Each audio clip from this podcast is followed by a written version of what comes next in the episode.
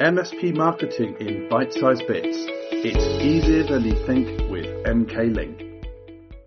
To get more of MK Link's MSP, MBA, marketing and IT training resources, make sure that you've registered for your account for free now at www.mklink.org. Hello again and welcome to part two of copywriting for MSPs. As a quick recap, last time we looked at why learning copywriting is so important, especially for owners of businesses uh, such as managed service providers that sell quite technical or complicated products and services. So now in this section, we'll look at making a start on planning your sales letter. Obviously, there are infinite ways to write a sales letter. So in this section, I want to ensure that you have a basic structure to work to, which will serve as a framework and as a process. This should hopefully cut down on your time spent thinking about how to present your information and give you more time to work on the content inside it and will give you a template that you can use for the rest of your life, which of course you can modify as you see fit.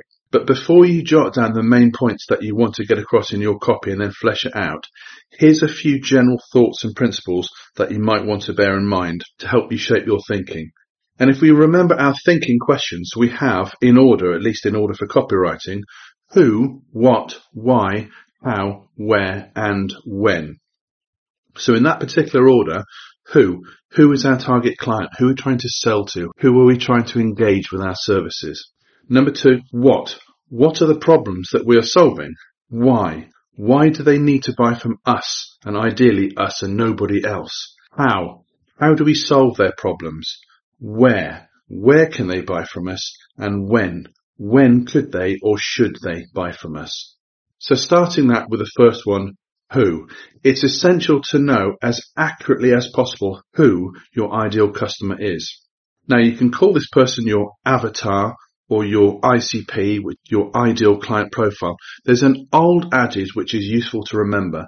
Sell to everyone and you sell to no one.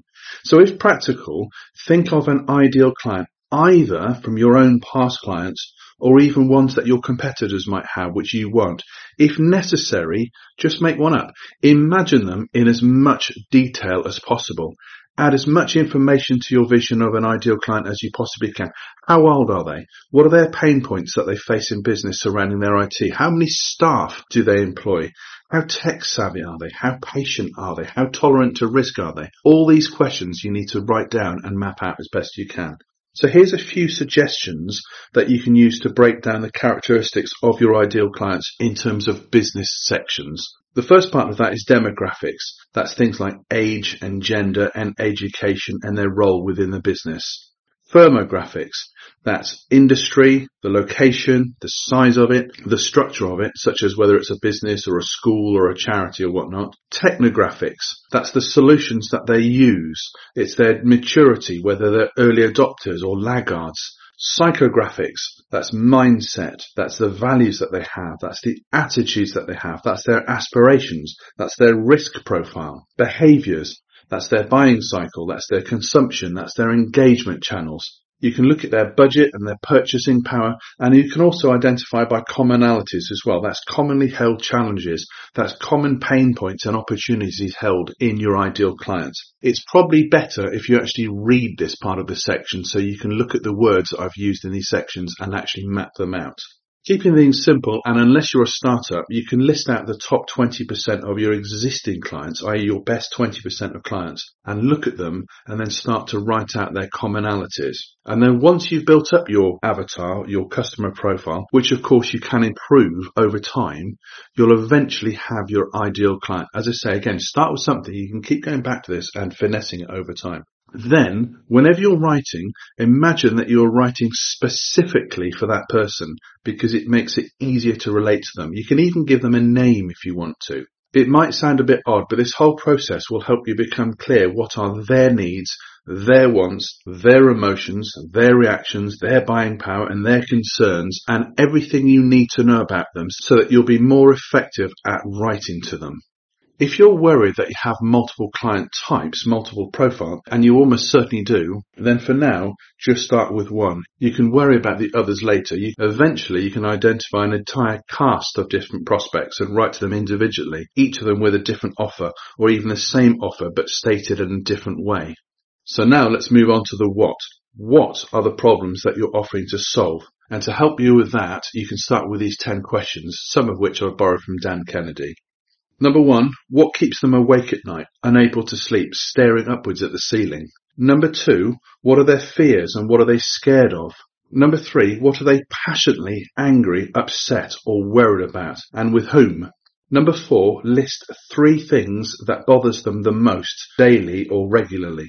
Number five, identify three trends affecting them or their business or their lives or their family. Number six, what do they really want the most? What's their guilty pleasure? What do they secretly desire? Number seven, how do they bias their decisions? For example, accountants might, not necessarily, but they might be more drawn to facts and figures. Similarly, engineers and scientists. Review your target market here, your vertical, and see how they tend to kind of think. Number eight, do they use their own jargon? So, for example, communicating with lawyers will be different to communicating with marketing executives, which will be different to communicating with people who own nightclubs if, if you're selling EPOS services or something like that. Number nine, how are other people selling to them? Can you identify who the winners are and who the losers are in your competitors and copy the winners? And number 10, identify what else your target market are investing in and why they are doing it. So where else are they spending their money? The whole point of your sales copy is to communicate a main message, i.e. an offer of some kind. Never forget this, otherwise you'll just drift aimlessly. So it's helpful to have the main message that you want to get across written on one or two lines on a piece of paper whilst you're writing, and this will help keep you focused on what you want to say. So this main message will serve as your compass to keep you looking back. Keep it short and simple and just one line for now. Uh, so now that you've identified the who, i.e. your target market, and what, i.e. what are the problems that you're offering to solve, now you can start to work towards crafting your offer to solve it. And that's what we'll cover next time. MSP marketing in bite-sized bits. It's easier than you think with MK Link. To get more of MK Link's MSP, MBA, marketing and IT training resources, make sure that you've registered for your account for free now at www.mklink.org.